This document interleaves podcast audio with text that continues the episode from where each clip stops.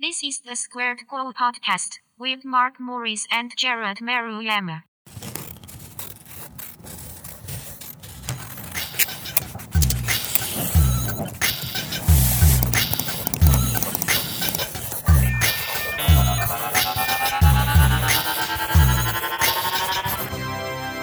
Hello and welcome to another episode of the Squared Co podcast. I am your host, Mark Morris, and Jared Maruyama yes, is sir. over there. God, that pause. That pause gets me every single time. Mm. I don't know if you want me to say something then or wait until you do I it, wait till uh, you start talking so then I can talk over you. Yes. Yes, fun. It's Good times. It is. It's just a lot of fun.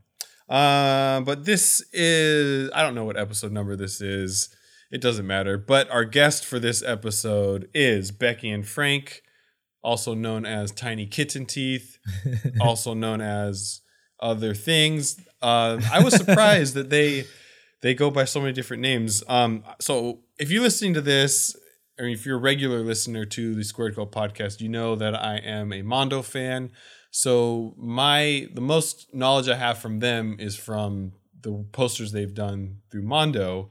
And they always go under the name of Tiny Kitten Teeth on there. So I just assumed like that was their handle or their, you know, the name that they go by. But that was actually, in reality, we learned this pretty early on in the interview that you're about to hear. Um, that was just one of the projects that they did. But right. But uh, I think that's how I first found them, was when they were working on those projects. I mean, I did know that they had names.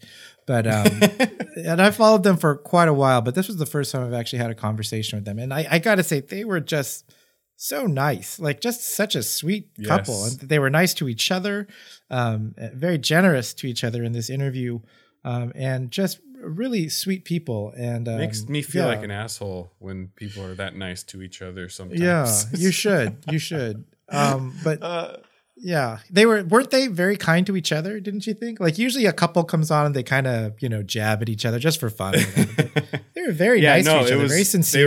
They were very, very pleasant. And it was cool to hear that they, they work together.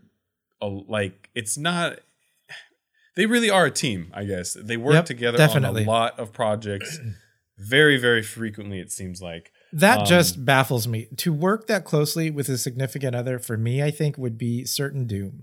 Uh, I, I think I get too self-conscious, and it's like uh, that other person is too close for me to have any yeah, kind of it's, like space. It's difficult to to manage a relationship like that. I think if you if you are to do something like that, it makes more sense to like separate the relationship into two groups. So it's like you're, there's work relationship and then there's personal relationship, but it's it's very difficult and those lines always get blurred. Yeah, and they um, they do have very like a clear delineation of who does what uh, yeah. as far as the creative process. So I'm sure that helps. But um, and the fact that they like, I mean, obviously it's creative what they both do, but one um, Frank is the writer and Becky is the artist, so. It's not like either one can take over the role or responsibility for the other. Right. They have like our good friends, Daniel right. and Anna Clark, who who are doing kind of the same thing. Yeah. In but the they, same space. Yeah. yeah. But, but they, um, they are very friendly to each other, too. Oh, no, they are. But they're yeah, very, they're very playful about it. They're um, one thing I did want to talk about before we go into promoting Cute Couples Show, which is coming up. Oh, but that was good. You just ruined my big speaking of cute couples. Oh, well, that was sorry. your segue. Oh, man, you ruined it. Okay. Ruined it. So I, they, they talk about, um, Frank talks about their specific, r- like working together on writing a script mm-hmm. and how detailed it, you asked like how detailed it has to be. So I, I mean, I'm not a writer. I did go to school and I have an English degree. And one of the classes I took was actually a graphic novels class. It was all about comic books. And one of the projects we had, or lessons, I guess, our teacher shared us shared with us like different types of scripts. And I, I'm sure you're familiar with Alan Moore. He wrote uh, The Watchmen mm-hmm. and a bunch of other kind of darker and more serious comic book um, yeah. or graphic novels. Uh, so he is a writer and is very, very uh, descriptive in his in his scripts. So. Mm-hmm. If you get an Alan Moore style script, it's like he breaks down every single panel, every like every angle, what characters are going to be in frame.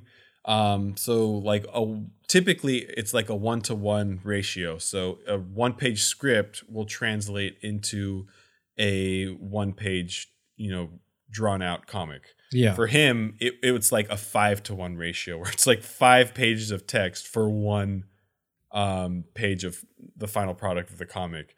And then you can have other people whose script style is like, I'm going to write, basically, you need to get this point across on this page. You do however you want. So like, it's got to be, there's a confrontation between two characters and the one of them slaps the other before they leave.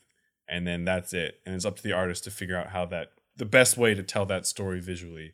Um, anyways, that's a long rant about comics and scripts that Uh, we didn't get into on the episode, but anyways, speaking now of cute couples, there it is.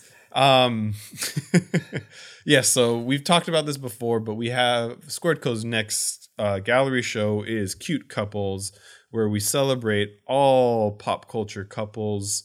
Um, it's everything from romantic couples to buddies and dynamic duos. And that will be happening on February tenth at the Dough and Arrow Cookie Store in Costa Mesa. If you aren't able to make the opening reception, though, all the artwork will be available uh, in store to see and then available online the day after the opening reception. So um, if you can't make it, definitely be sure to follow us and then check out the website to see all of the pieces from the show. So they can buy prints the opening at the opening event. Is that correct? correct? And then whatever's left after that will be available online. So afterwards, if they go to the cookie shop after, the prints will still, the, the images will be on the wall, but they will not be able to buy prints after the right. opening night. E- exactly. They'd have to go to the website. Okay. Just wanted Nailed to make it. sure of that. Oh, so another fun thing, another added incentive. If you are, you know, SoCal resident, if you buy a print from us at the opening uh, reception, you get a free cookie. Oh. So there's a little fun added incentive to go to the opening. Um, and in, in addition to that, we'll have some other, you know, free goodies uh, to hand out to people that come by. So it's definitely worth it if you live in the area to go to the the opening for that show. Uh, is there, have you said who's going to be in the show yet? Uh, Jared will be in the show. Yes. I said that. You did say um, that. I don't think I've announced it yet, but I can, I don't know. Do you want me to name drop some people, Jared? Why don't you name drop some people? That'd be nice. Yeah. So I'll just go quickly through people that have been on the show before. So we've got Andrew Kolb is doing a piece. Uh, both oh, of the Clarks. Is. Oh, nice. Both, both of the Clarks that we've already mentioned in this intro. Anna Clark and Daniel Clark. Uh, Benson Shum that we had on a few episodes ago or a few months ago. Let's see who else we got here. Chris Ramo, Cole Roberts, Dave Pryor. Um, let's see. Jared, like I said already, Jason Young, Invisible Element, and Levi Pruitt, who we just had very recently, Luke Flowers, Mike Anderson. Uh, and I think that's it. So I, I've said this as well. I may or may not be contributing a piece. Mm, flaky. Uh, I would really like to, but yeah, who knows? I have an idea, but my idea is kind of large, so ah. we'll see if I have time to fulfill my what's in my head. Yes. Uh, I will not be at that show, which is too bad. I really wanted to be there, but I will be uh, that week. Uh, I'll be yes. in Orlando. Uh, so the uh, Epcot International Festival of the Arts opened last week, Friday of last week. So uh, the festival is going strong already by the time this airs. I will be there for my part, February ninth through the thirteenth. Uh, there's a Wonderground tent and World Showcase, uh, and I'll be there doing signings. I'm also going to do signings at Wonderground Gallery in Disney Springs, and I'll post more about those dates and times as soon as I have them. But just so you know, if you're in the Orlando area or you happen to be in Disney World that week, come by and say hi, because I will be out there for a long time in the Florida heat, and uh, it's nice to have someone to talk to. So come by and say hi. So, and, uh, yeah. Yep. So that weekend you have, it doesn't matter what coast you're on, you can come hang out with the Squared Co podcast. That's right. One coast of the hosts. Coast. West Coast, come hang out in Costa Mesa. If you're on the East Coast, go on down to Orlando and check out Jared at Epcot. All right, so I think that's enough for this intro. Uh, like I said before, this is the episode with Tiny Kitten Teeth. That is Becky and Frank. Um, I I don't know what else there's to say, so I don't know why I'm hesitating here. That's right. This is, this is the episode. Um, enjoy.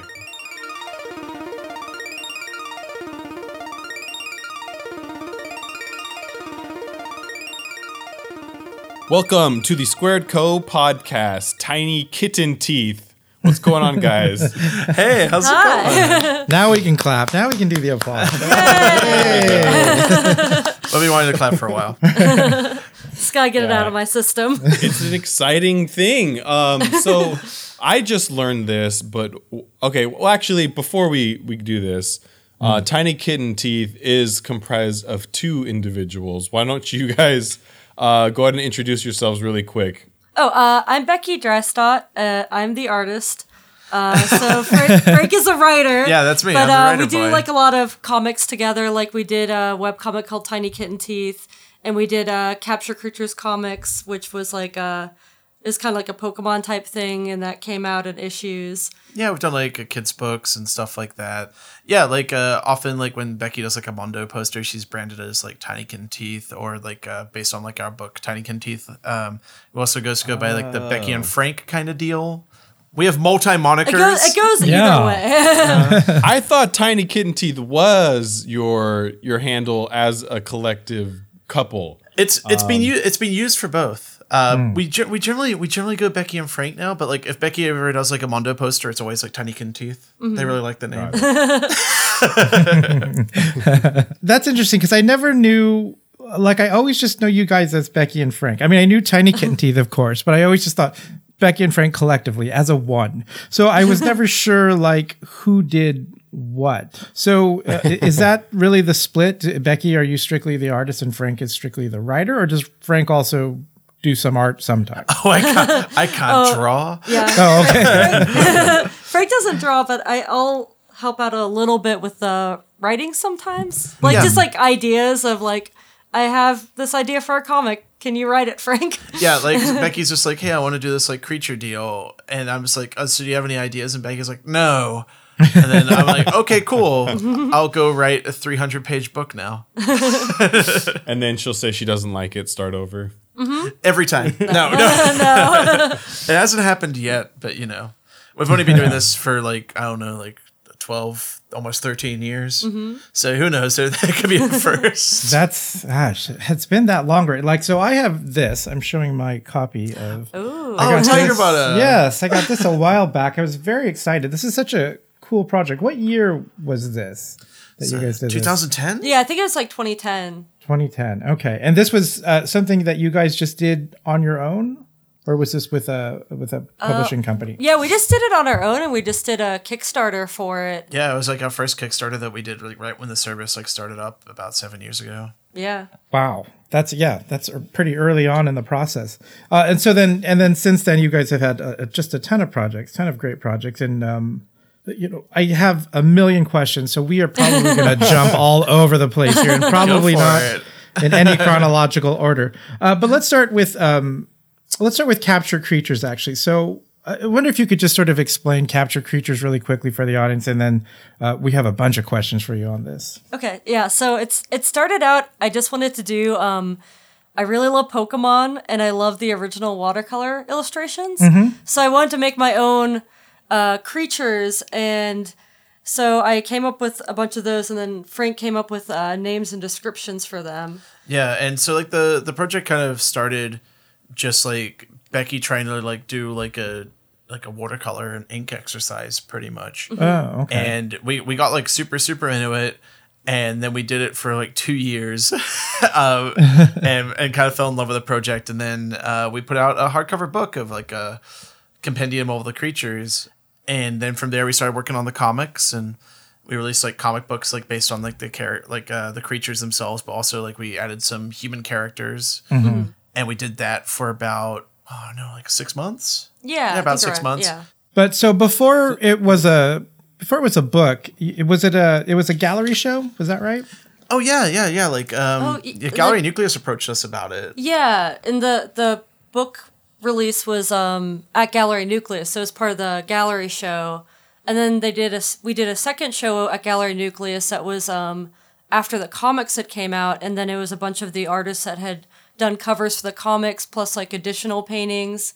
Yeah. Um, and then I did some new creatures that was part of the show as well. Yeah, but for that for that first show, it was um, like one hundred fifty-one creature paintings, plus a couple extra bonus ones, plus yeah, like that's nuts. Illustrations. Yeah, so it was like a one hundred sixty something piece gallery show that was all, yeah. traditional, all traditionally painted by Becky. So wow. The book was actually, it, you worked with Boom Studios, right? Is that correct? Yeah, yeah, yeah. Like, um, so we started working with Boom pretty early on in the process for like the comic, and they were super supportive and just like they just told us to like, kind of go off and like come up with what this world would be. But lucky for us, we'd already started to think about that stuff because we were just like, yeah, we really want to do this as a comic. I don't know how we're going to do it. And then when they asked us if it's like, have you guys thought about doing a comic? I was like, yeah, maybe that can work out. So uh, I think, so our listeners know this, but you guys probably aren't aware.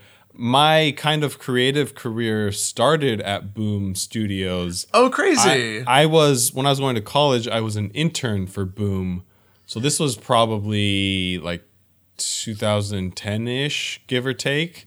Yeah, so that's, um, I wonder if we had any, I'm sure we didn't have any contact together, but if some of the people I worked with, you guys have worked with too. Oh, I'm sure. Yeah, like uh, like Shannon Waters was like our editor. Yeah, and she was the buddies editor with there. buddies with Bryce. Um, I think. Um, yep. Another editor. So when there. I was there, it was it was kind of a sad time or transitional period where they had just they didn't lose the um, the the Disney Muppets license, but it had expired and they weren't renewing it.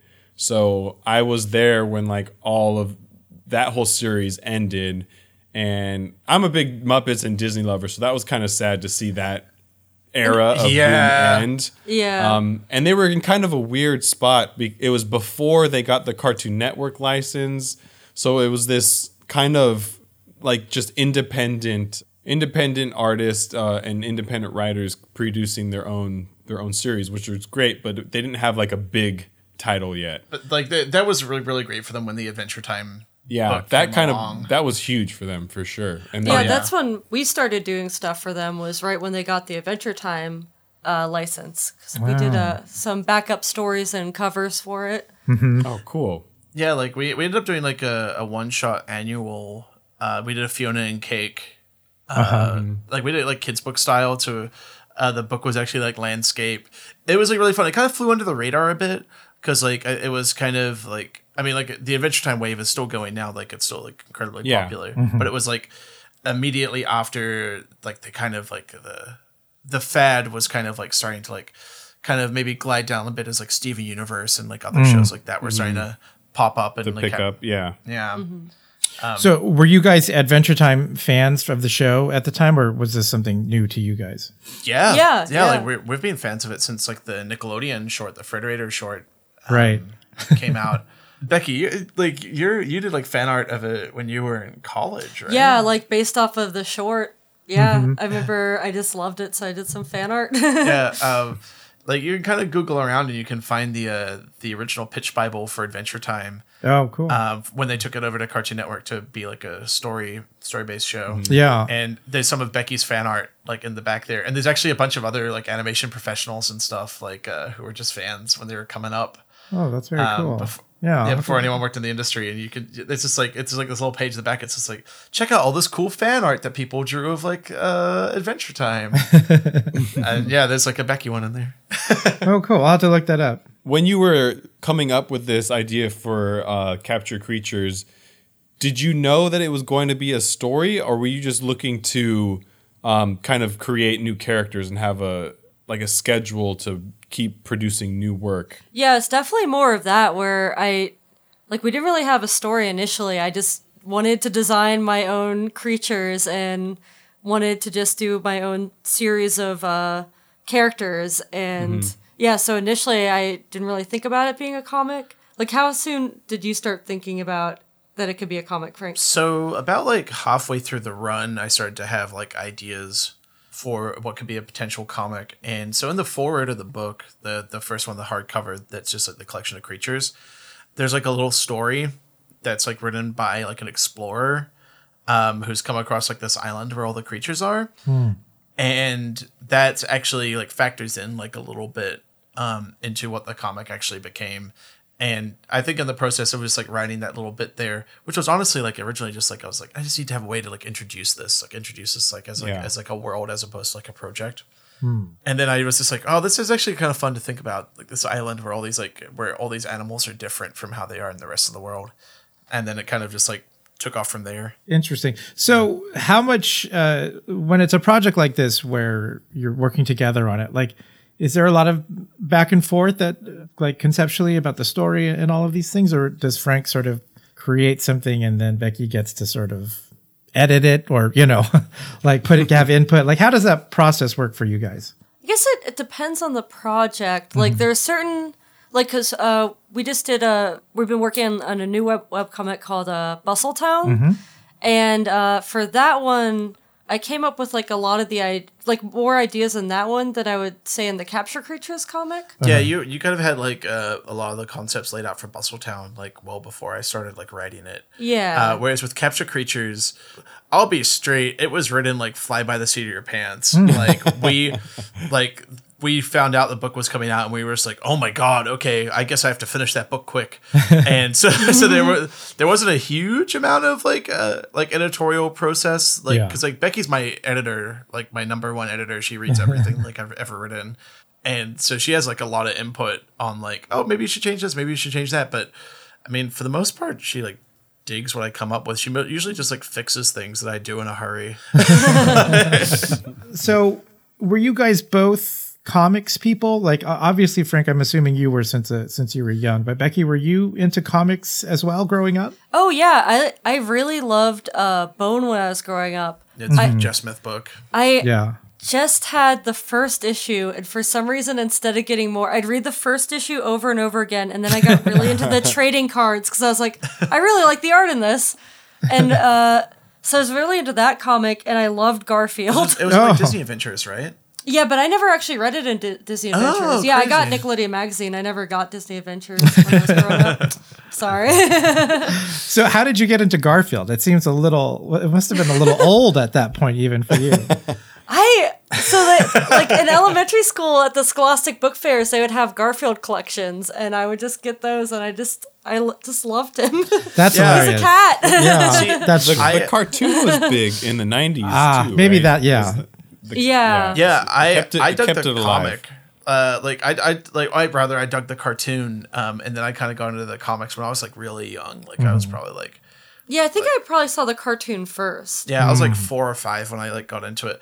I remember having like a, I think it was a Garfield game for like the Amiga five hundred. Whoa, yeah. What do you even do in that? I don't remember.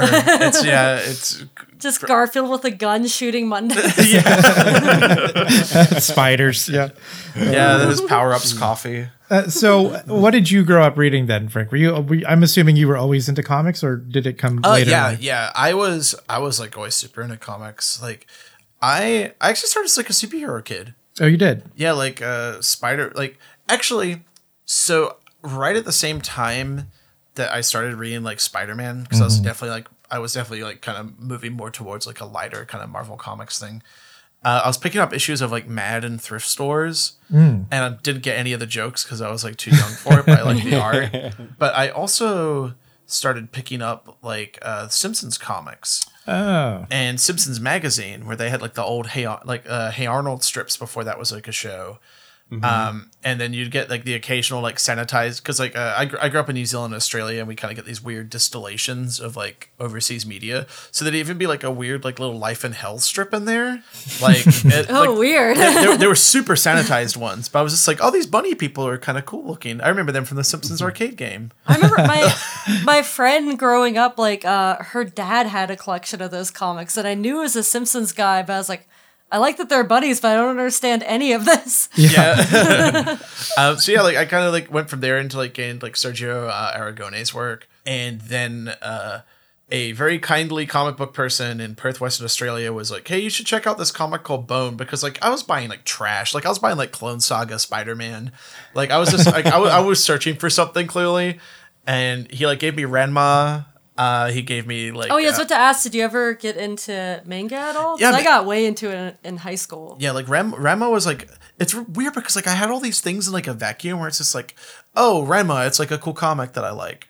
And then like I didn't read any others. Oh. Like, that was the first anime I ever saw, and I was so confused, and I was just like, I need to see more of this, but I don't know what's happening. Yeah, like... You- We we haven't talked too much about anime before, but this is a good opportunity for me to get to know my co-host, mm. Jared. Do you have you ever been into anime or manga before? I get this question a lot because uh, I'm Japanese and because I draw, you know, cutesy bootsy things, so everyone kind of assumes I have cutesy bootsy. I love it. I love that. I have, they assume I have some sort of anime pedigree or something. You know, like I'm just born with the knowledge, but I, I really don't. Like I grew up more uh, very much American animation. I mean, there were some little bits and pieces. Like Speed Racer, like the really old stuff that was like uh, brought over and dubbed. It, it wasn't anything like the nutty stuff that's out there, uh, you know, now, like from the nineties and on, though. But um, how did you find it, Becky? Did you like, did someone introduce it to you? Did you see a show on T V and that lent you back to like the manga stuff, or like how did you come about it? Oh, when I saw like uh, Ranma, that was just on some random channel. I was at a beach house in North Carolina, and me and my siblings were up late, and we just found it by accident. But for like, then I, I got into manga, and that was just like going to like bookstores and just finding the manga section there. And I don't remember like being really introduced to it. I just was looking for comics, and then I discovered like a lot of manga at like Barnes mm-hmm. and Nobles and stuff. Yeah. I mean, it was definitely everywhere for a while there, but yeah. Yeah. Uh, that, like you're lucky because I didn't have that growing up. Like it, it just wasn't there. Oh yeah, like it was Tokyo like relegated Pop to like a really, corner like, of a comic they store. They brought over tons of stuff. Mm-hmm. Yeah, like see, like there was no one bringing like that into like Australia and New Zealand. Especially, I guess it's also more expensive to bring books there, right? Yeah, importing stuff's hard. They usually do reprints, and that's that's a little different. Uh, they they often did bad. bad jobs bringing stuff over. So then, okay, again, I'm going to be jumping all around here. Frank, what what brought you to the States then? Because you did you guys meet in the United States? Yeah, mm-hmm. yeah, we we met at San Diego Comic Con. Oh, yeah. that's, uh, when that I couldn't was, be more perfect. Yeah, yeah. When I, when I was twenty-one years old, it's the first comic convention I ever went to. So I thought Same. all of them. We, so we thought all of them were like San Diego Comic Con. Although at the, at the time, it wasn't as huge. Like we just. We could just walk into panels and you didn't have to wait. We didn't wait buy our line. tickets in advance either. Yeah, it wasn't like super crowded or door. anything. But yeah, like so so we met there um, and we'd just been like doing like little comic stuff to, like together uh, just like online, and we hit it off, and then we didn't see each other again for like a year. And then we started flying back and forth. Like Becky fly to New Zealand, I'd oh, fly wow. to America. Uh, and then Becky graduated and moved to New Zealand mm-hmm. um, to start wow. with. And that's kind of we we moved back in with my parents, and we we lived in the attic. And, and I worked at a very bad toy store for a while. Yeah, you worked at a bad toy store. I worked for a internal company email newsletter design house. Wow. So it's just like people who were just like, hey, it, literally I worked like on like a thing for a box factory uh, where it's just like they would send out their pa- like packaging of the week emails to like everyone who like worked there. Yeah. And people in the industry. So yeah, we just like we just like sat in my parents' attic and we just like worked way too much. Yeah. uh, and just tried to like work out what we kind of wanted to do with our lives, because like we knew we wanted to make comics and we knew we loved cartoons, but we weren't sure like what direction that was going to take, or if we could earn any money doing it. At what point were were you introduced to writing, and did that become your creative outlet? I've been writing since I was like a kid. Like mm. I, I was like the weird kid who would like record stories about monsters on like tapes and stuff. Whoa. um, so did was that always the goal? Um, no, no, no, no. Um, so when I was five years old, I got the Greenpeace video game, where you spray paint seals so people won't kill them. um, Is that how it works?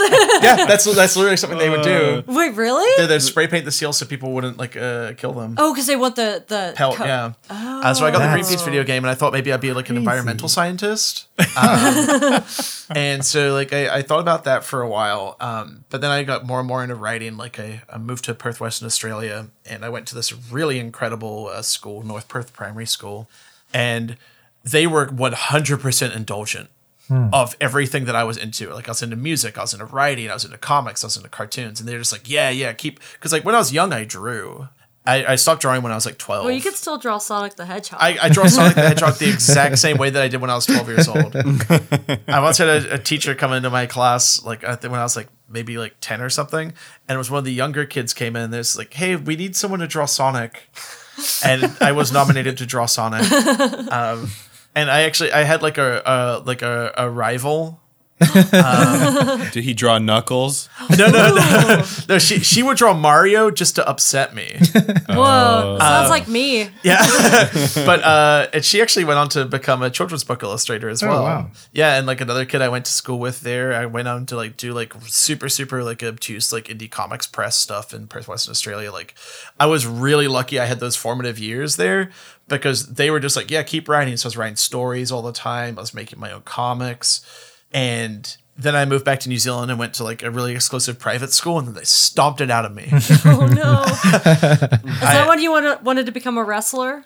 Uh, I, was, I wanted to become a wrestler when I was probably like about fifteen. I wanted to go oh into wrestling. Um, okay, so we can't we can't get past that. Now that you brought it up, you actually... So I'll give you the opportunity to plug your podcast real quick. Oh, yeah. So, so yeah, I, I, I do a podcast uh, called This Is Awesome. And it's uh, with a bunch of other cool dudes, uh, Charlie Antosca, Joaquin Poblete, and uh, Tom Youngerberg. And we watch the greatest wrestling matches of all time. And then we show it to someone who's never seen wrestling before ever, essentially, or has like a very like limited relationship with it. So it's just like they've watched like a Hulk Hogan match, or they know who Stone Cold Steve Austin is, or they maybe watched it when they were a teenager or something. And we show this match to them, and then we try and like work out if it like succeeds as a piece of media, hmm. like to see if like wrestling is like this universal like language does of the, like. Does uh, the majority of people get into it, or do like or we're like seventy-five percent people dig it? Oh, okay. Really? That's pretty good. Um, yeah. Like, but also I'm like talking to like people who are like involved in like the arts and stuff. And if you show someone like, I, I think like a really great wrestling match, um, I think, I think it transcends like kind of like the medium. It's kind of like, you know, for like a lot, for like a lot of people who couldn't get into comics, like a comic like Mouse was like super important mm-hmm. to like a lot mm-hmm. of people. Uh, for people who didn't like think animated movies were something, like Akira factors in, like every, like, Every film school nerd who doesn't like cartoons still loves like Miyazaki. Right. So in, with your podcast, do you try and match... Oh, this is, that's a, this is, this is a funny way to say it. Do you try and, do you try and match a match to the, the individual? Like, will you try and curate which match they're going to be I, watching for your episode? If if it if we've got like... Because uh, like uh, often like our matches are like listener suggested. And then we like, we'll just like okay. kind of, we'll go through them. If we haven't seen them, especially, we'll go through them, take a look. If a guest happens to like, we think that their sensibility would maybe line up with like what, what we have, I'll definitely lean into that. But I've, I've shown matches to people who I thought would like, uh, really like them. And they're like, yeah, it didn't do anything for me. Or I'll show a match that I'm just like, this person is going to hate this. And they're like, yes, like, I love it. Uh, can I can I nominate Jared to be a guest? Oh, my gosh. Oh, I would yes. love to have Jared on. That'd be awesome. I could probably tell uh, you my reaction right now, actually. You've got to you've got to find, I'll like, find the bloodiest something. Match yeah. for him Let's to find watch. a, cute, a cutesy-bootsy match. That's right. Yeah. The New Day. The uh, New Day do, do cute you, matches. Do you try, do you stick to um, like mainstream wrestling, or do you go and like find some obscure backyard wrestling videos? Oh, well, we'll find, we'll find like independent stuff. Like I, I mean, most months I go to see like indie wrestling in like an American Legion Hall, like out in like the Valley, like Reseda, California, where it's just like standing room only, like two hundred people just jammed into a building. Like that's, that's, that's one of my happy places. Um, But like I, I watch like a lot of wrestling there. I watch like a lot of Japanese wrestling, especially. Like oh it's getting gosh. really, it's getting really big in America right now. So when you were young, uh, when you were watching this, what were you what were you watching? Were you watching uh, American professional wrestling, or was it? Yeah, I was watching. Amer- I was watching American professional wrestling. Um, okay. I was watching like uh, started watching like uh, W W E and like W C W like in like the kind of like mm-hmm. nineteen ninety-eight, probably like around there. So I would be like fourteen. Yeah. Huh. Um, this is a very different conversation than I thought we'd be having. Yeah. we're, we're, uh, but yeah, like, so I watched that and I was just like, I want to be a wrestler pretty much. Like, I was like, this is really cool. It's like, it's like acting, it's writing. It's like, uh, at the time I was like rowing as well. And like, I was involved in like sports and stuff. And I'm just like, my it's goodness. like, it's like all my interests like put together. And so nice. I did one week of training camp and I wasn't cut out for it. And I blew out my knee and that was the end of my wrestling career. Oh, so you oh. actually went into, wait, are, I went to, a, yeah, like I went a, to a training camp um, wow. for a week. Oh man, um, that's awesome. And so I wrestled like every day and just like learned, like learned holds, learned how to run the ropes.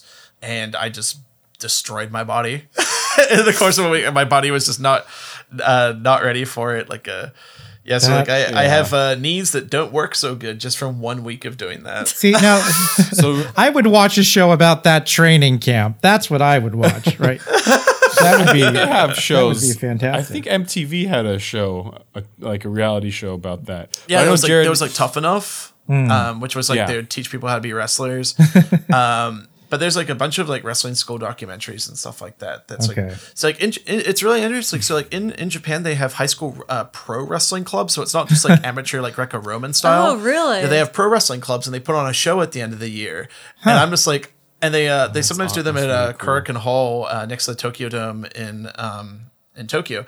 And I'm just like, I want to go to a high school wrestling show. I want to go to a college wrestling show so bad. Like, wow, it sounds like super fun to me. Okay, so let's talk a little bit about Little Becky, if we can move off of wrestling. Wait, wait, wait. Yeah, I want to learn about Baby Becky. Let me get too. one more, one more thing. Okay, okay, one more before we move. What, what your wrestler wrestling persona was?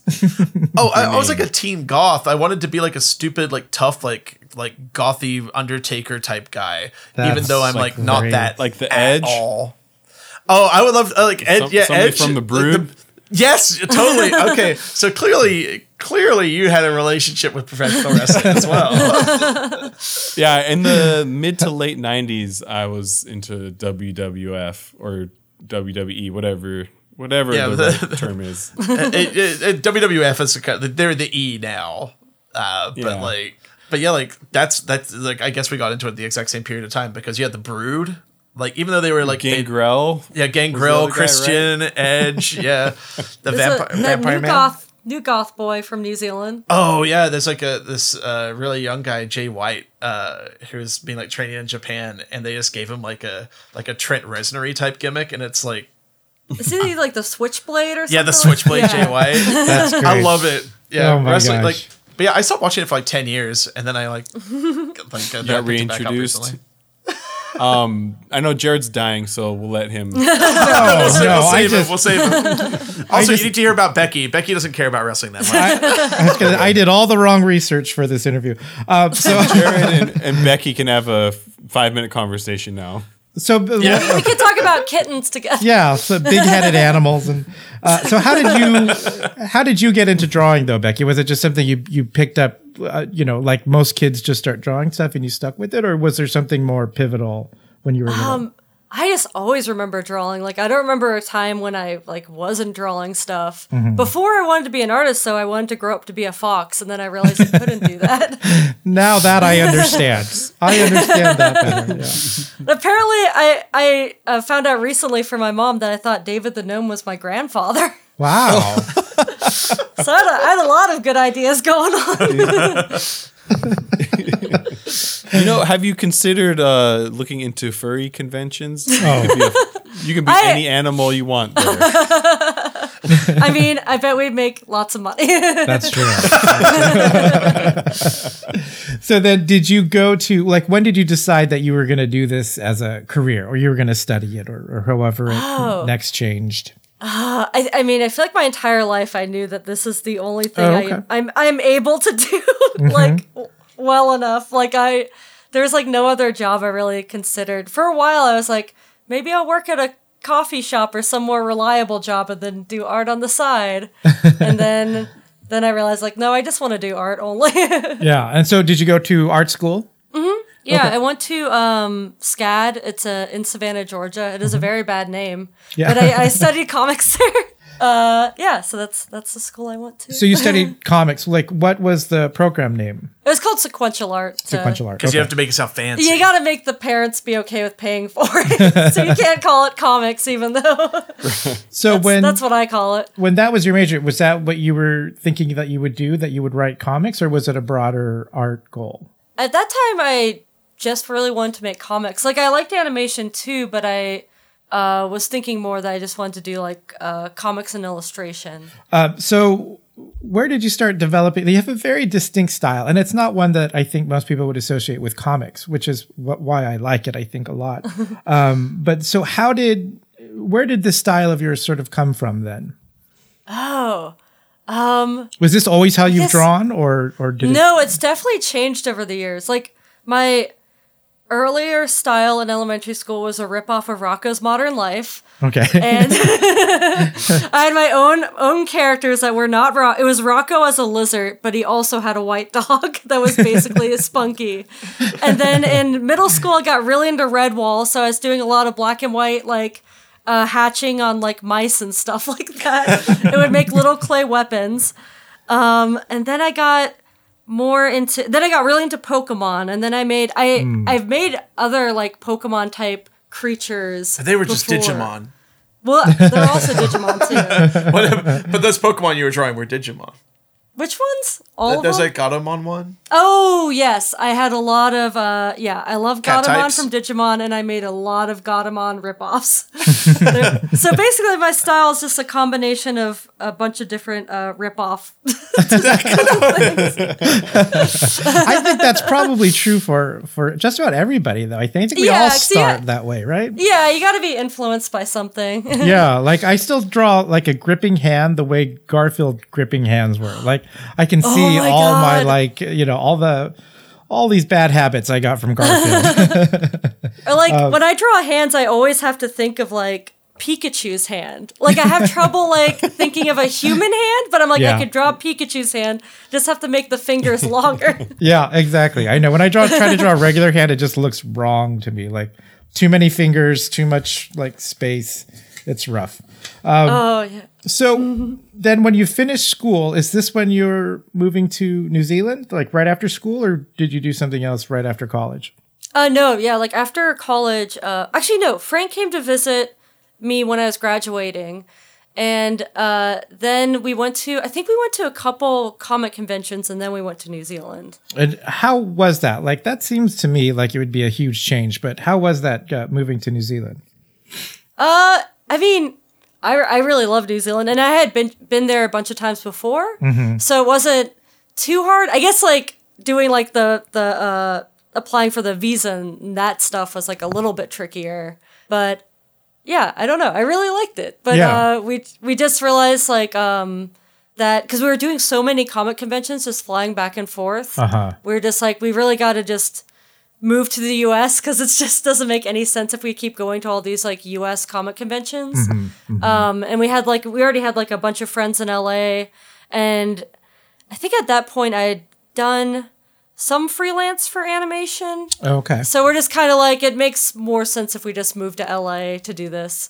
When you're traveling back and forth to the conventions, were you mm-hmm. going just as an attendee, or were you getting an actual booth and selling oh, merchandise? Yeah, yeah, we had booths and we were selling merchandise. That's so, like, that is so much travel. That's crazy. Yeah. There was, like, the longest we did it for is, I think we did, it was, I feel like there was one time when we were gone for, like, three months or something. Maybe it just oh. felt that long, but we just did, like, a bunch of conventions in a row, and it was just, like, it was just a lot of time to, like, not you know, be in your house, you know, so we're just kind of like, we got to just get a home base. Yeah.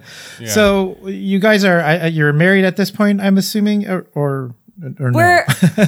we, did, we, we married, but we haven't, we're married, but we haven't had like a ceremony yet. Oh, okay. yeah. Yeah. One day we want to get a house first and then have like a, a wedding. That sounds smart and, and difficult to do in California for sure. Oh, yep. Yep. So I, I was kind of curious though, like when did you guys decide to like do what you guys are doing now? Like, was it a slow process to sort of develop like little projects leading up to this, or was this sort of the, um, like a, the goal that you guys had when you kind of joined forces? When we were like uh, friends online, like we had done just like some comics together. They're very terrible. But then like uh, we got more serious about it. Like, so when Frank came to visit me when I was graduating, mm-hmm. we're cleaning up the dorm room and we had ordered a pizza, and the person arrived there and they were just like, I had a lot of trouble finding this building. When I like, they're like, oh, I went to, I went to SCAD too. And I, I like studied graphic design, and they're just like delivering pizzas now. And we both were just like, oh my God, we have to do something. And then like, so we went to a couple comic conventions and stuff where like, we really just need to like do a new webcomic and yeah, go to conventions and post, post things online. And yeah, so we just started do, doing that. Yeah. What was the first like thing that you guys did together? Oh my God. I don't even want to say the name of it. It was just, it was a very like, you know, like bro-y gamer comic type thing, you know, like definitely I feel like more like mean spirited and yeah, I don't like for, I just, we just had a phase where we just were like, we're really into like Clerks and Family Guy. So, so who's the gamer? Is it Frank or both of you? Oh, I, I wouldn't call myself a gamer. Frank's definitely more of a gamer. He likes P C games, but I love Nintendo games. And I feel like if you love Nintendo, you're not, you're not a true gamer. Uh, I guess I, I'm not a gamer either then, because that's all I care about is Nintendo I know, games. I, I only care about Nintendo games. Like, I, I got a, a Switch for Christmas, and I've been playing Mario Odyssey. It's mm. very beautiful. Oh, cool. I love it. And so, Frank, the serious gamer, what are you playing? Oh, sorry. He he went to the bathroom real quick. Oh, how the- oh, he's he's man. been he's been very into um, what's it called? P U B G, like that uh, shooty game. Okay. I uh, yeah. I don't I don't know my video game. So Mark, you know that one? Same. No, never heard of it. Okay, wait. Frank's Frank's coming back now. Frank, we're talking about P U B G. Is that the game? Yes. Tell about the shooting game. Sorry, I had to run out for a second there. No problem. I thought Becky was I thought Becky was gonna like fill all of the dead air. I was just silent for five minutes. Yes. Oh man, again. So what what were we talking about? P U B G? We're talking about games. Video games. Oh yeah, I, I play way too much P U B G. It's so, like what it's is a game it? I've got into okay, oh play PlayerUnknown's Battlegrounds, which might be the worst name for a video game I've ever heard. Um But yeah, it's so it's a shooter, and I haven't played like a shooter video game since I was a teenager. Like it's been fifteen years that I've kind of been like out mm-hmm. of that that scene entirely. Uh, like if I if I'm looking into a game, I want a game to be beautiful or have some real nostalgia for it, like a Sonic Mania or something like that, or or I want it to be you know an amazing story. Or like really interesting gameplay or cool puzzles. I usually don't want it to be me shooting a guy with like a realistic like. Replica of like a Russian like weapon mm-hmm. like uh but yeah it says like a uh, hundred people on an island. You parachute in, you start with nothing, and then the last person alive is the winner. um and it's, like it's battle a fr- royale. yeah yeah they, they essentially like he made the, the guy who made it made these battle royale mods um for other games, and then he got his own game, and mm. it's also really funny.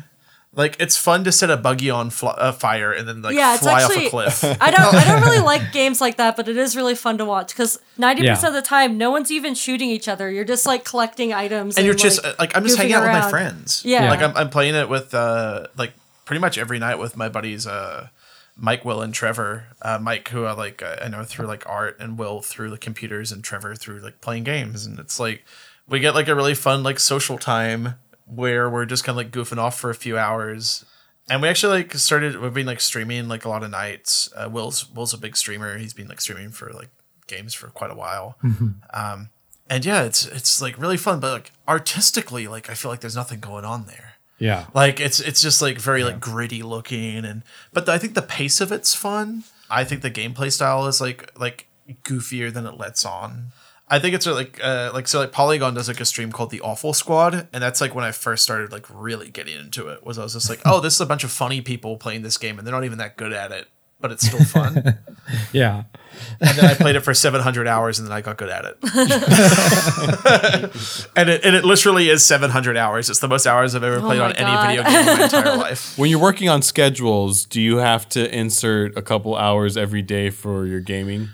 Um, so it isn't so much a scheduled thing. Uh, usually we sit down like once we're, cause like I, I've tried to create, th- it's this really crazy thing.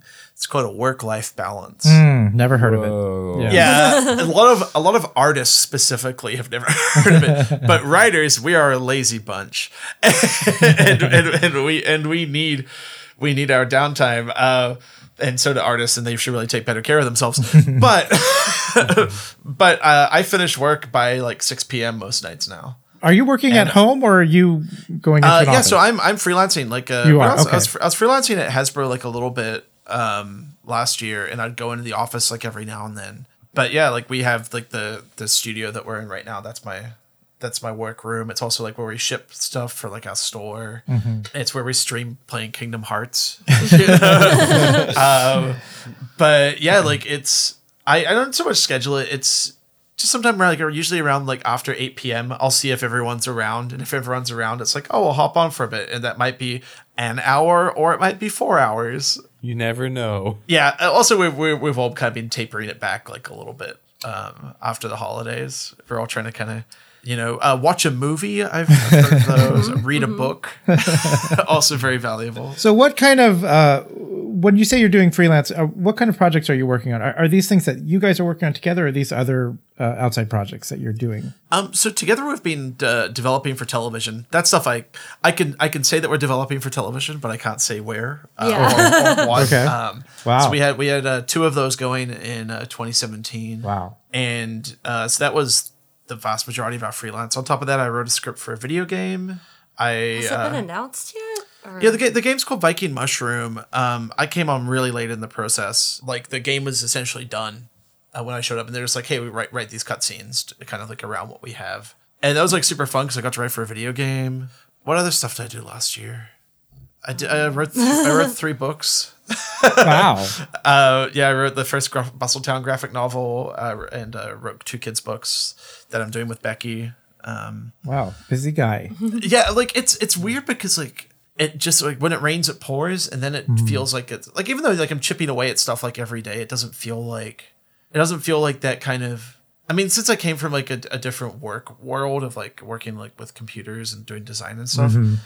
I kind of had this weird benchmark of like the eight hour workday. Yeah. Of just like you can, you nine to five it. And you know, at the end of that five, you're done.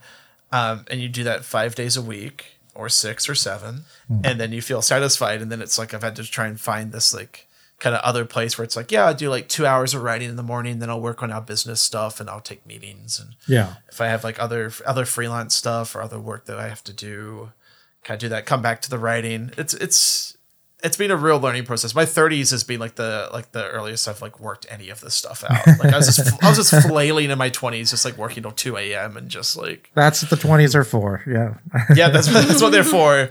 You make um, all of you you get the mistakes out. Yeah, well, some of the big ones. Yeah. Um, yeah. So I was wondering if I could add like. So you do a bunch of different type of writing, which is interesting. Uh, when you're writing for comics, what is sort of the unique challenges of writing for comics? I, I tend to always think of it as, for some reason, I always think of it as the artist is the writer. I don't know why I think that. And I know that's oh, not the I case. Mean, I there mean, are a lot of comics like that. Though. Yeah, like, like a lot of webcomics are done that way. Yeah. yeah. And and also like, um, and working with Becky, I can be relatively sparse. Mm-hmm. Like we've been, because we've been doing this for like so long. And we'll I be working in the same room. So I could just be like, Frank, what does this mean? Yeah, what does this mean? Okay. Or it's just like, hey, I want to try this. Or I can look over your shoulder and be like, oh, I was kind of going more for this. So like, are you writing? That's writing too. Yeah. Are you, are you writing, you're writing dialogue, I take it. And then are you writing sort of art direction notes for, for Becky? Um, or yeah, like, how does yeah, that so, work for a comic? Yeah. Like, um, like a typical script for me is like, I still... Well, with you, I don't break it down by panel anymore, do I?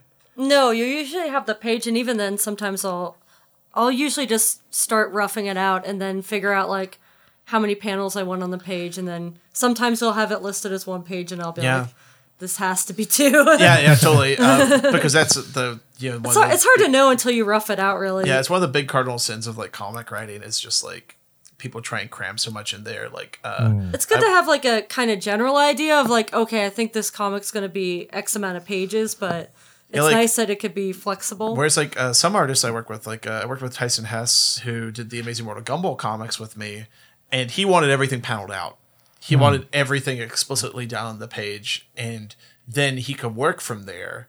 Uh, whereas like, I think for Becky, you prefer like a little bit more freedom with like what you want to do, like visually. Yeah. Mm. Yeah. Whereas like Tyson's just like, lay it out for me. I don't want to have to think about this. So, but so then of course he does think about it and he makes it better when he does stuff. But, so is know? It like a, basically like a rough sketch that you're giving them then at that point, like a, like a thumbnail-y kind of thing, or is it much more refined than that? Oh, like, uh, yeah. So after I, I get the script from Frank, I'll, uh, I usually just like, uh, I'll rough out all the actions without, like, kind of figuring out the shape of the panel or anything. I'll just mm, mm-hmm. be like, okay, these characters will be doing this with this dialogue. And then after I do that, then I kind of figure out, like, how I want to arrange the panels and then, like, the figure out the composition a lot more. And uh, then I'll go to, um, like, the way I've been doing it now is I'll do the uh, lettering in Photoshop first and then rough it out, then do the Yeah, that's the worked really well. Yeah. Um, it gives everything, like, room to breathe. Yeah, back when I was doing painted comics, you couldn't, it was harder to do it that way because I would do the lettering digitally, but I couldn't really... Yeah. Do it on a painting first. So yeah. Also, like um, the way that we kind of used to do it for like a like for the big Tiny Kitten Teeth book was I would do a second dialogue pass at the end, uh. and I I kind of don't have like so it's just like if there's things in dialogue that's then carried by the visuals, then I can you know I can change the dialogue and it can we can get more of like a contrast or we can get a little bit more depth out of it mm-hmm. rather than the art just hammering home what the characters are saying. Yeah. Um. Whereas like on Bustle Town. Like our new one, I don't have to do that anymore. Yeah. like, like Becky just like completely gets it and adds like so much texture, uh, like outside of like the dialogue where it's just like, oh wow, you made my words look better. I mean, that's always been the case, but like, but now I don't have. It's very I, nice of you, Becky. Yeah, yeah. Oh no, that's that's like my favorite thing about like working in collaboration with other people.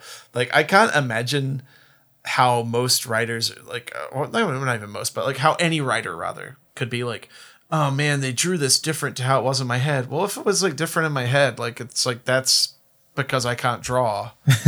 and and like honestly, on any project I've ever worked on, with any artist I've ever worked on, it will never it will never come out exactly as it is in my head, mm-hmm. but it always comes out better. Yeah. Um, mm. and I I think maybe that's like a takeaway that I think a lot of people in animation, a lot of people in comics could really get on board with, which is this idea of like collaboration as actual collaboration rather than like one person is the director and you have to like realize a vi- like a vision. It's good mm-hmm. to have direction, but it's not necessarily uh, conducive to like a positive working environment when you have like a person who's just like, do this. You didn't do it the way I thought of it. And it's just like, mm-hmm. well, yeah, of course not, because you gave bad direction.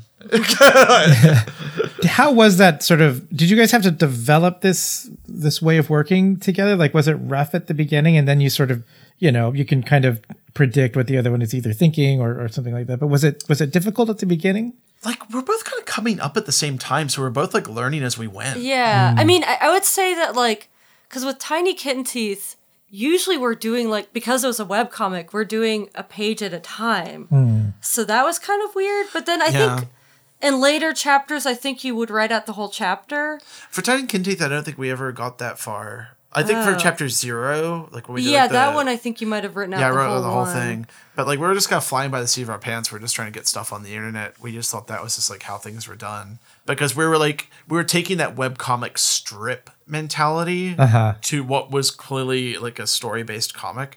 We were really working out a lot of stuff. Yeah, and I, f- I feel like. Now, like with like the Bustle Town comic, we're just releasing once a chapter is done, then we're putting that up yeah. like as a whole thing. And I, I feel like I prefer that system. Yeah, just doing it. E- even then, it's just like since the second book, I've been ahead by like two chapters. Mm-hmm. So, so let's talk a little bit about Bustle Town then, because we're we're kind of dancing around it so far. But can you just tell everybody who might not know what Bustle Town is? Oh, okay. So it's a webcomic that. Um, It's kind of like Animal Crossing and Richard Scary, like a bunch of little animals in a town, but then combined with like a magical girl thing where they use uh, stickers to transform. uh, so, and then they usually have like pretty small problems and then they like transform with the stickers to solve them. Like in the first one, the main character, Geneva the squirrel, runs out of tea. And she needs to get more tea, and that's like the whole crisis.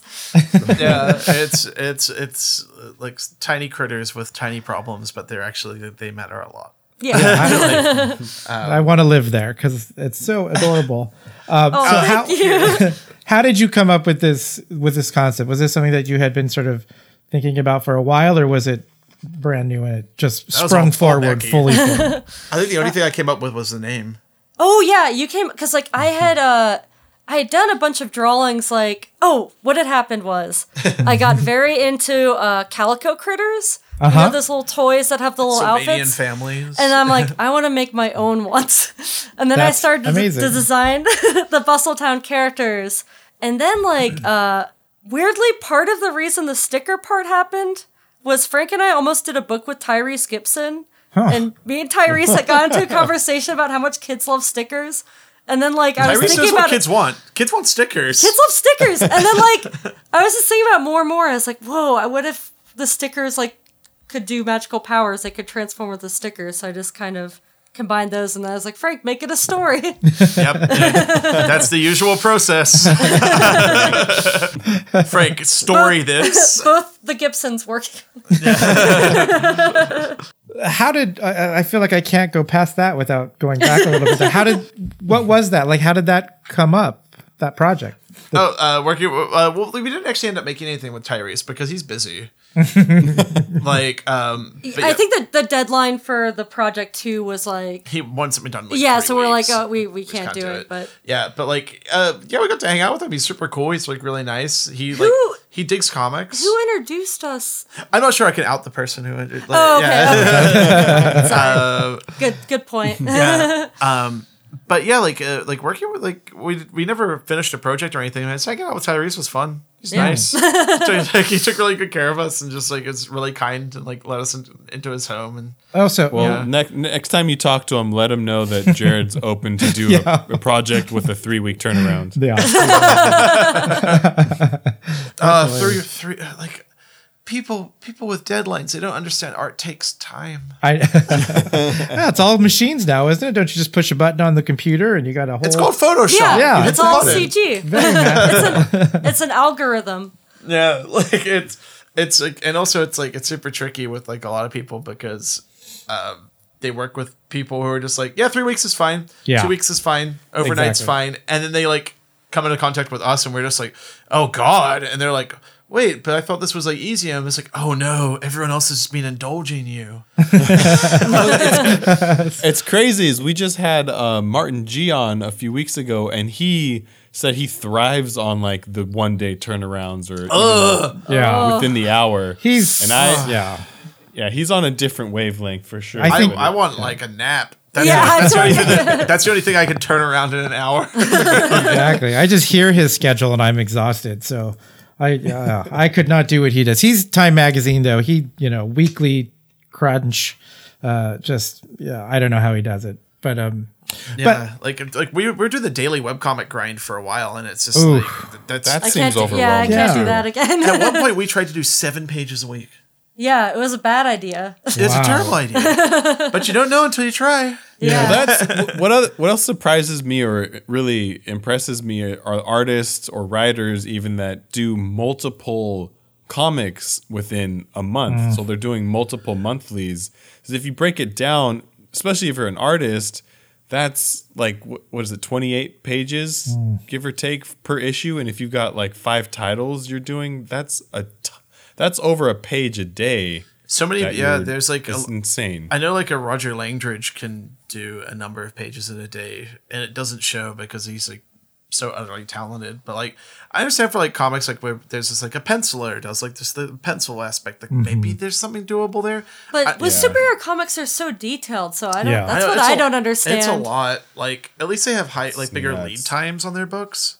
They have what? Yeah. They have better lead times where it's oh. just like, hey, this book's going to come out in six months and they have you work on it like three months ahead of time. Oh, that's like that. true. Yeah. Um, but like I, when I was writing two monthly books, because I was writing Gumball and Capture Creatures, mm-hmm. my brain almost exploded. Like just doing like writing like uh, twenty-two to thirty pages every two weeks is it, it gets you, it gets you real quick. yeah. Uh, I don't know how people do it. Yeah. I mean, one, just to keep up, you know, just to do the physical work, but two, to sort of stay into it. So you're not just, you know, spilling out garbage for, for two weeks straight or something. Exactly. That's, that's amazing. Uh, yeah, so it's, it's hard. when, when you set out to do Bustle Town, like what was, uh, I love all these projects that you guys do, but like, how do you conceive of this project? Do you think, well, it'll be a, a, an online comic and then we'll do a book, or what's the big picture when you set out to do these projects? Like for Bustle Town, we w- want to do it as like a fully color colored like a uh, graphic novel mm-hmm. at some point. Yeah, we're thinking like uh, like the French album format. So like we're think like sixty-ish pages mm. like per book. Was that kind of like mm-hmm. what we're looking at? Um, I'm open to doing like bigger ones too. Like we also like think about like now we're like, oh, maybe this could work as like a little animated short, or oh, we could do something like absolutely. that. Absolutely. Yeah. Yeah. And that's, you know, we're trying to do like more of that this year, is kind of like thinking about like little ways we can get animation out there. But yeah, like for Bustle Town, it was just, like, again, it's just, like a lot of our things start as just like cute illustrations and then like a few things. And then it's like, okay, this can like blow up into something bigger. Because mm-hmm. we've had like some, some projects that, you know, don't do that. Yeah. Like Little Guy, Big Guy. Oh, yeah. Yeah. The Little Guy, Big Guy was just a series of illustrations where it'd be like a big dog and there'd also be a small dog. Like, it's a great idea. And it's, it's not the biggest concept. I mean, the name's good, but it was just like that one, that one didn't quite, you know, oh, yeah, that, I mean, hit, that hit one, a graphic novel stage. Yeah, that, that one works just for illustration, I feel. Yeah, we're doing like this other like little series, uh, The Curious Critters of the All Sorts Forest, mm-hmm. um, where it's just like, kind of maybe like a little capture creature style thing where we're kind of getting like a little more into the stories of this like little world, and who knows if it will become anything more than just like the art book. But you know, once you work on these things, you kind of fall in love with them, and then it's just like, well, what else can I do with them? Like, where else mm-hmm. can they go? Yeah. How can I, how can I kind of make this bigger? Mm-hmm. Yeah, this Bustle Town though seems just perfect for animation. Like, I, I definitely. I hope so. I love that. Okay. Noted. Yeah, uh, yeah. Like, it sounds. It reminded me of um, a less violent Happy Tree Friends. Like That's it's right. yeah. We we wanted to do like we just wanted to make something like it, it's. I mean, it, like it, it sounds like super corny. It's like we just want to make something sweet for kids. Yeah. Um, like I think we've got like enough like subversive things out there. Enough like kids books that aren't really kids books. They're like scary or. Or enough of oh, like. Oh yeah, like every convention we're at, parents always have to ask, like, is this actually for kids? Or are we gonna yes. open this up and it's like bad. It's like, no, we made like a kids book. But also, it's like I, I think, especially like with like cartoons, I think people can try to impress their friends, um, and or just make something like a little more obtuse and artistic, and I think that can totally work. But and you definitely don't talk down to kids, but like I'm. I'm trying to make something with like kids as like the the reader or viewer in mind. Mm-hmm. And that's kind of been like the whole drive behind like what we've been doing like the past like decade sure. is like after after Tiger Buttah came out, we saw the reaction to what I think is like the purest kind of uh, distillation of our work, which was just like, hey, we put out something really genuine that we really believed in, and here's like the art, and people responded to it really positively. And then we got to see how kids reacted to it mm-hmm. as well. Like there's there's a there's a video on our computer that was sent to us uh, by people singing songs while reading Tiger Buttah to like their kid, and it's like I'm just like, oh my god, okay, this is what I meant to do. Like yeah. this is this is where I can make the biggest impact. Um, And, you know, I think it I think it gave value to something where it was just like, you know, like we also started wanting to make like snarky stuff or, you know. You oh, wanna... yeah. I I didn't name our old one comic, but I mentioned yeah. about it briefly. Yeah. It's just like, you know, you want to you want to do this stuff, which is like edgy and, you know, because, you you know, if you if you put that really genuine side of you out there, it kind of leaves you much more vulnerable. And it's kind of a little easier to put up like some armor and make fun of stuff or like, you know. Yeah. But I do think. It's a good time for it now, though, too. I mean, even something like Adventure Time, I think that's what I respond to so much. I mean, it's oh, it's, it's ama- amazing. Such, it's an amazing show. Yeah, the world building, the characters, but there is a sincerity to it, and it does sort of straddle that for kids, for adults, and you know, kind of, kind of thing, I, I without the, being too exactly. much. And that's that's what the best stuff does. Like the, the like the best like uh, like old Disney feature films mm-hmm, mm-hmm. is. They can hit on both levels, absolutely, and it doesn't and it doesn't detract from the enjoyment of any aspect of the audience. Yeah, yeah. Um, yeah. And, and that's you know I and I think that was because you know they're not they're like they're like okay, uh, like let's I'm trying I'm trying to think of like an example of media. Paddington, we just watched the first Paddington. The and first Paddington, like, it's like, yeah, it's there's like a lot of jokes in there that, that are like only adult would get, but like it doesn't. Like a kid would still like they would it's, be bored. It's by not that like they're, they're they're like throwing like a subversive joke that's just for the parents and designed to go over the heads of kids. Right. It right, still right. like hits as like a joke. Yeah, yeah. Like yeah. for a kid, even if you don't quite understand what they're saying, it's still funny. Yeah, yeah.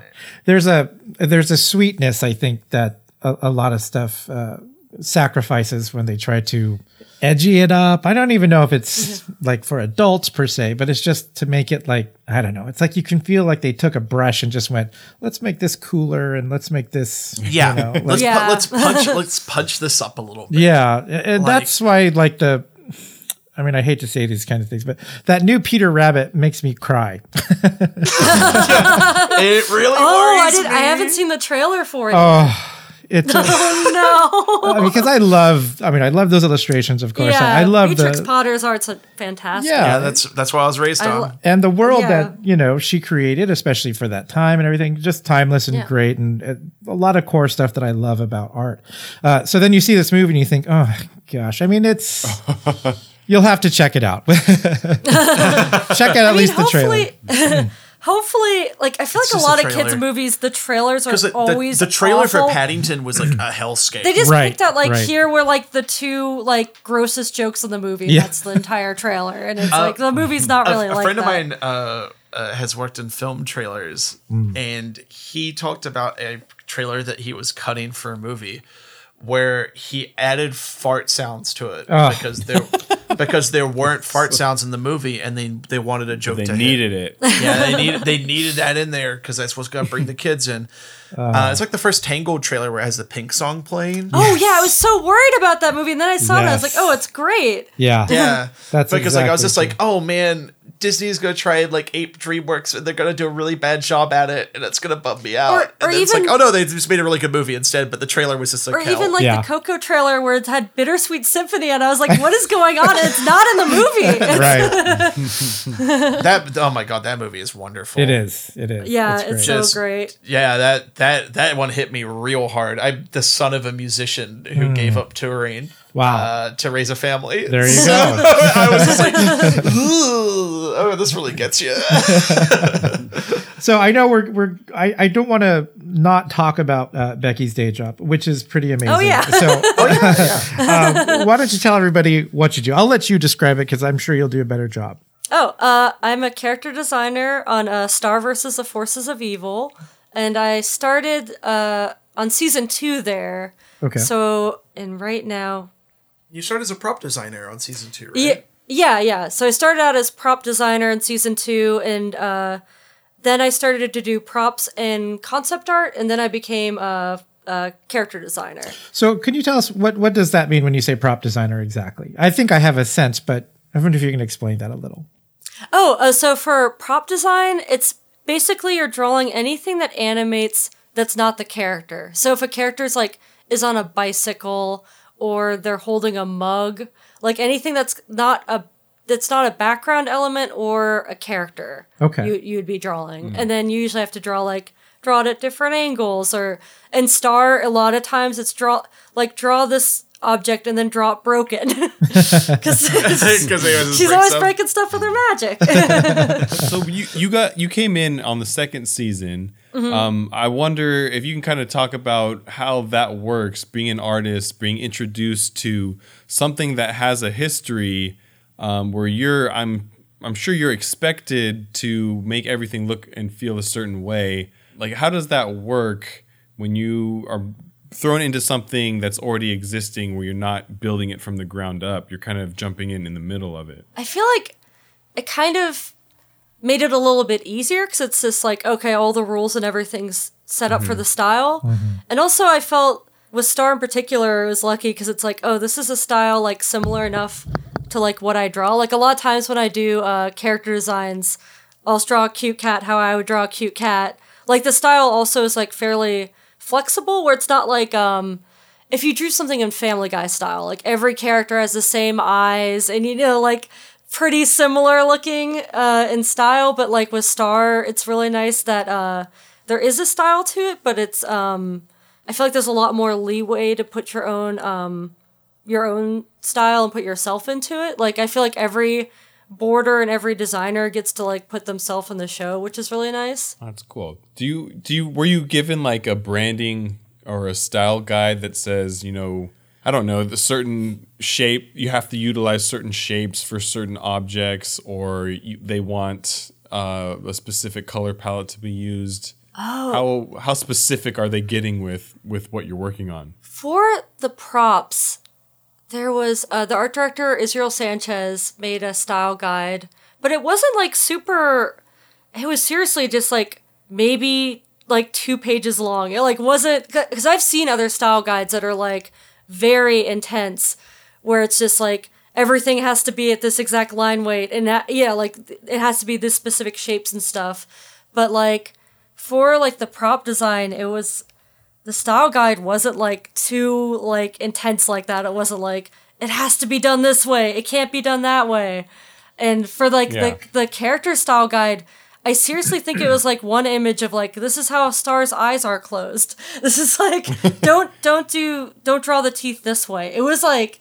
There wasn't, like... It wasn't, like, twenty pages of, like, how to draw the character, which I've seen before. And, like... I feel like that would be really scary to do. mm. uh, so yeah, it's it's not like too strict. Uh, it's pretty cartoony, so the characters like models can change a bit. So you've you've done work in animation. Like, how did you transition to doing work for the for the animation industry? Was it just because there was like a uh, you know a more steady job that you can do while you're doing your other projects? Or like, how did you go to animation? Oh well, I had been doing uh, a bunch of. freelance for animation for a couple of years, mm-hmm. and then um, was this conceptual like a, stuff that you were doing for them, or uh, the f- the very first animation thing I did was a short for Yo Gabba Gabba, mm-hmm. and uh, that was there was a script written by uh, it was Juliana, Julia yeah Juliana Vickerman, and then I did storyboards. I had no idea what I was doing. I had to like I remember uh, I. I asked uh, Rebecca Sugar and uh, Ian, and I was like, how do you storyboard? Because uh, at that point, too, there weren't a whole lot of, like... Because nowadays, I feel like everyone posts their storyboards online and mm-hmm, stuff. Mm-hmm. And luckily, uh, they they both were like, oh, there's, like, a, st- a Simpsons storyboard guide you could look at online. There's, like, some website that had posted it. So I, like, looked at that. And then I, I did the character designs, and then I painted all the backgrounds for it, and... Uh, wow. Meredith Gran, uh, who does the webcomic Octopus Pie, uh, she did all the animation, and Jenny Goldberg did the um, she did the puppets for the characters in it. Mm. Yeah, cool. And then like from there, you did like you did concept for like Nick Junior, like visual development stuff, and you did like um, some development for a movie that never happened. Yeah, I did a lot of development for things that never happened. for uh, a but while. You got to work with some really cool people. Yeah, we got to do. Um, We got to post it recently, but we did development for DuckTales like very early on, uh, and we got to post all that stuff. Yeah, like I, I don't think that I can really post fun. my writing stuff really. Yeah. But uh, the art got out there. Um, when they're coming to you for this development stuff, what uh, and you can speak generally. Obviously, you don't have to speak about yeah. a certain project, but what are they giving you? Like, what are they telling you, uh, sort of as your assignment? It depends on. The project, like for the DuckTales one, it was pretty loose. They were like, go nuts. Yeah, they're just like, what's your version of DuckTales? Like that oh, was pretty wow. much the only directive. I think they just said like, write, like do some character designs and, uh, you know, write some descriptions and, huh. but like, yeah, they're, it was kind of just like, do it, do it, whatever you want to do for it, which was really were, cool. Did they t- give you specific characters to recreate from the original series, or did they ask for original concepts and original characters? Uh, it was all recreation stuff. They didn't really yeah, want us I don't to add think, anyone. Yeah, I don't think we were meant to add um, anyone. Yeah, like it. It was really cool though. I've always been like a fan of the comics. And, so they came to the you show, guys so. as a team though, and said, like, a give us a, a concept basically for this. Like, if you guys were to do yep. this show. Yep, basically mm. my ideal project. Wow, yeah. that, that's incredible though. I mean, was that was that as exciting as it sounds when you guys got that call or whatever? Yeah. Yeah, yeah. It was yeah. super exciting. yeah. And honestly, yeah. I thought our meeting was going to be about something else. Oh, really? yeah. Uh, but yeah, it was like super cool. Um, and yeah, we've done like a little bit more like that. And, you know, we've done development like of our own stuff as a team. Sure. Yeah. And that's been fun.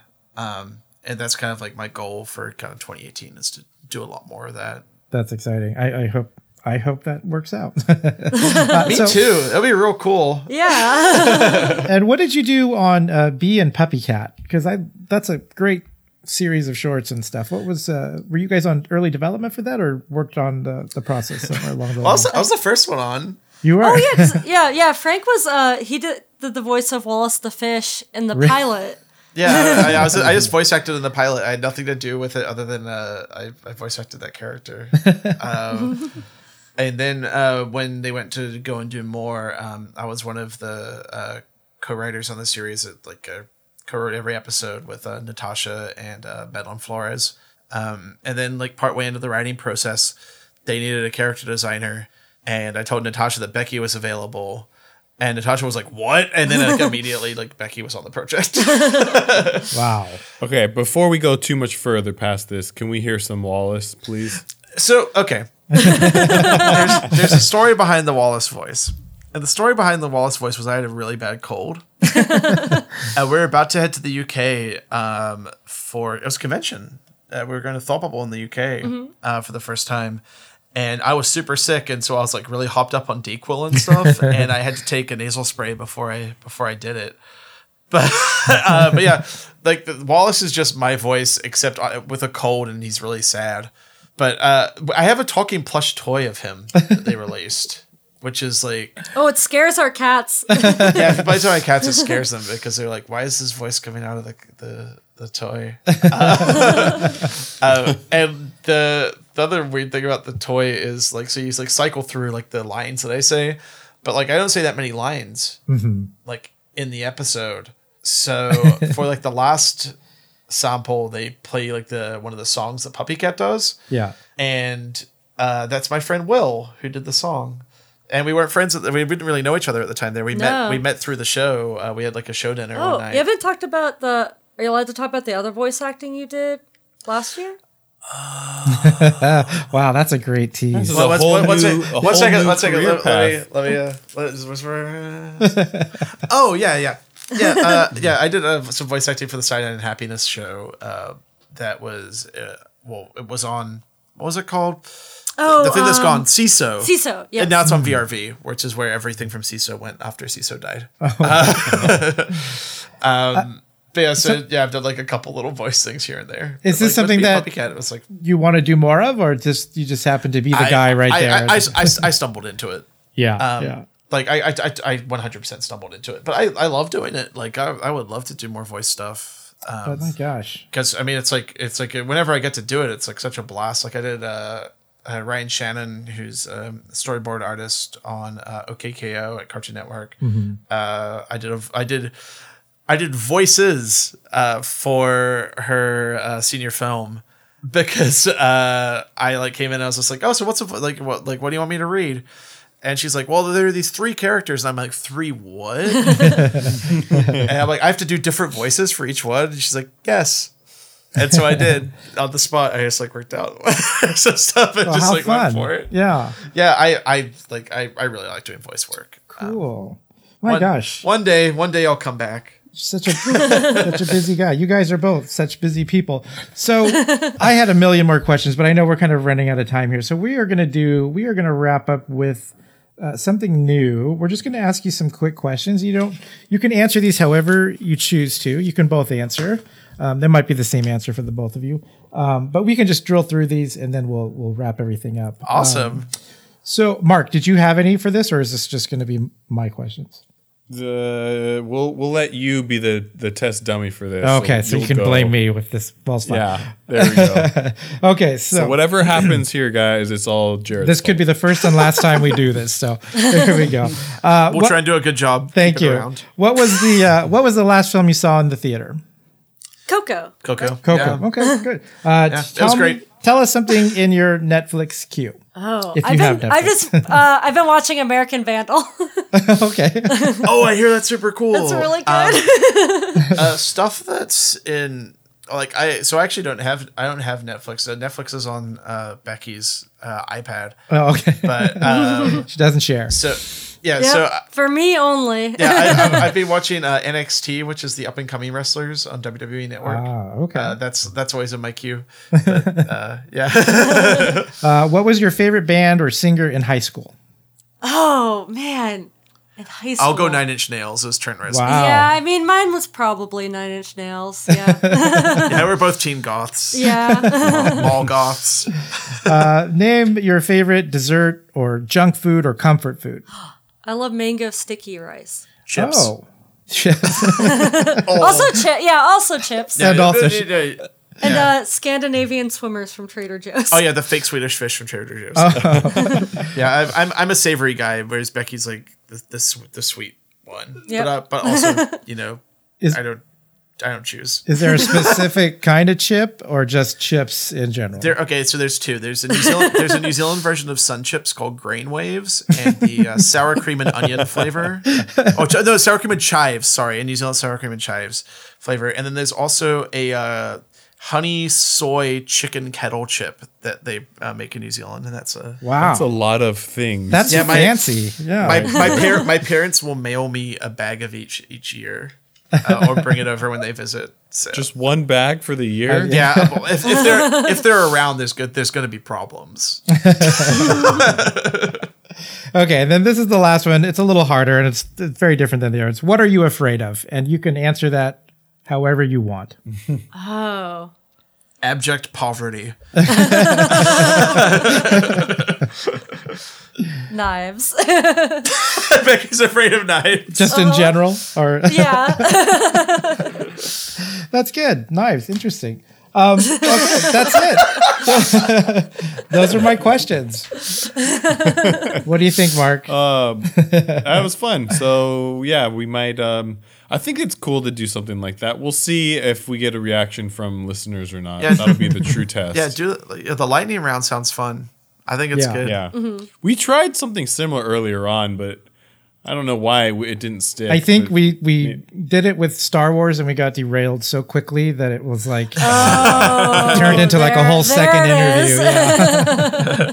The Last Jedi um, is a great movie. I won't, I won't hear otherwise. Yeah. Well, we we talk for two hours about yeah. it. In earlier episode. I, our review um, was as long as the film itself, which is saying. Oh my god! Yeah, it's by far our longest uh, episode. Um, but uh, before we we jump off, I do want to say thank you so much to both of you guys for coming on. Uh, and spending time talking with us and letting us get to hear more of your story. I'm, I know Jared said he had a million questions. I think we easily could have gone for another hour here. So absolutely. If you guys are up for it, we would love to have you back on it sometime. I would absolutely yeah. love to come back. This has been fantastic. Yeah, thank you so much for having yeah, us as well. You. Like, uh, I'm glad you want to hear about all that weird stuff. yeah, of course. Yeah. yeah well, I feel it's, like we- it's awesome to know that we have these common, these weird kind of obscure interests in our in our history. Yeah. So uh, everyone has a wrestling know. story. Everyone has one. That's a, that's the like so I can count on one hand the people I run into who don't have like even just like a yeah I saw this like weird Hulk Hogan movie or something like that. Like there's, I, I think that's like the the fabric that holds together the artistic community is like some weird relationship to wrestling. You know what? We could probably find a thing like you know everybody has a relationship with.